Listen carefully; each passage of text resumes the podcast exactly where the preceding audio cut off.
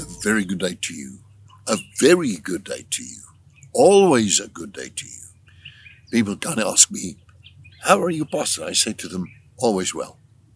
And you know what? It's always well with me also. I see the world pass me. I see troubled people. I see people that are so out of line of anything to do with God that I, I actually, it's, it, it just, it's just like tormenting to me to realize a person, except they repent, they will end in hell. That to me is one of the worst things. It torments my soul if I realize this person is hopelessly lost.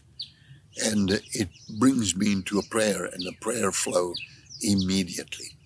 But you know, dear friend, let me spend a fruitful moment with you and tell you something where Paul the Apostle is writing in 1 Corinthians uh, 2 and from verse 14. And he says these words. He says, Natural man uh, receives not the things of the Spirit of God, the natural man. That means people like I've just described to you. They don't receive anything of the Spirit of God, for their foolishness unto him, and he cannot discern them.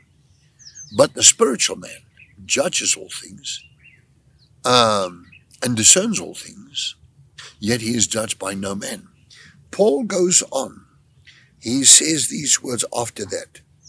He says, For is known the mind of the Lord that he may instruct him, but we have the mind of Christ.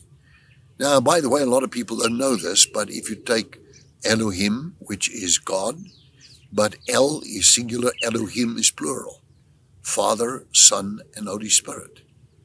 And then if you take Adonai, Adon is singular, Adonai is plural. So again, you have the Holy Trinity in that word. And that's the word translated as Lord. And then it says, Who has known the mind of the Lord that he may instruct him? But we have the mind of Christ. We have the mind of Christ. One translation says, We have as a present possession because the Holy Spirit is with us throughout. I am with you always, even till the end of the age. Christ is with you. Today you're not alone. Today there is a way out. You know, if you don't know what to do, find a prayer spot. I remember when I was still working in the world, I would try and find a spot to go and quickly pray about something that would be some problem that would occur during the course of a workday. And I, I would be in the company of people and I would have to split away just to quickly hear what the Holy Spirit says about that one answer I could give because I was in a leadership position at the time. And, uh, you know, then I, I don't have an answer. I would go off and uh, go to the restrooms or some call them the toilets and, uh, you know, go in there, bathrooms, if you will. And I would just go, go in there, there's nobody there. And, uh, I, I would, you know, just go inside one of the cubicles, close the door, and just pray. Get my answer, come out, go back to the meeting and say, there's your answer. You see, we have an helper. We have a helper. It's the Holy Spirit.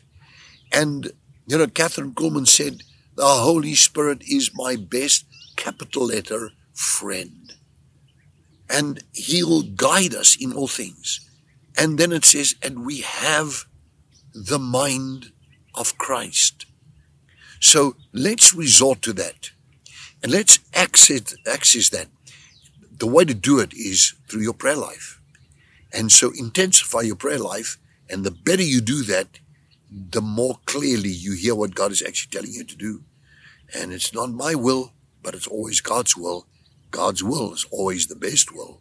It's always the best way to follow in your personal life. I love you and I pray for you right now. Father, help this person grant the mind of Christ to this person watching now. In Jesus Christ's name, amen.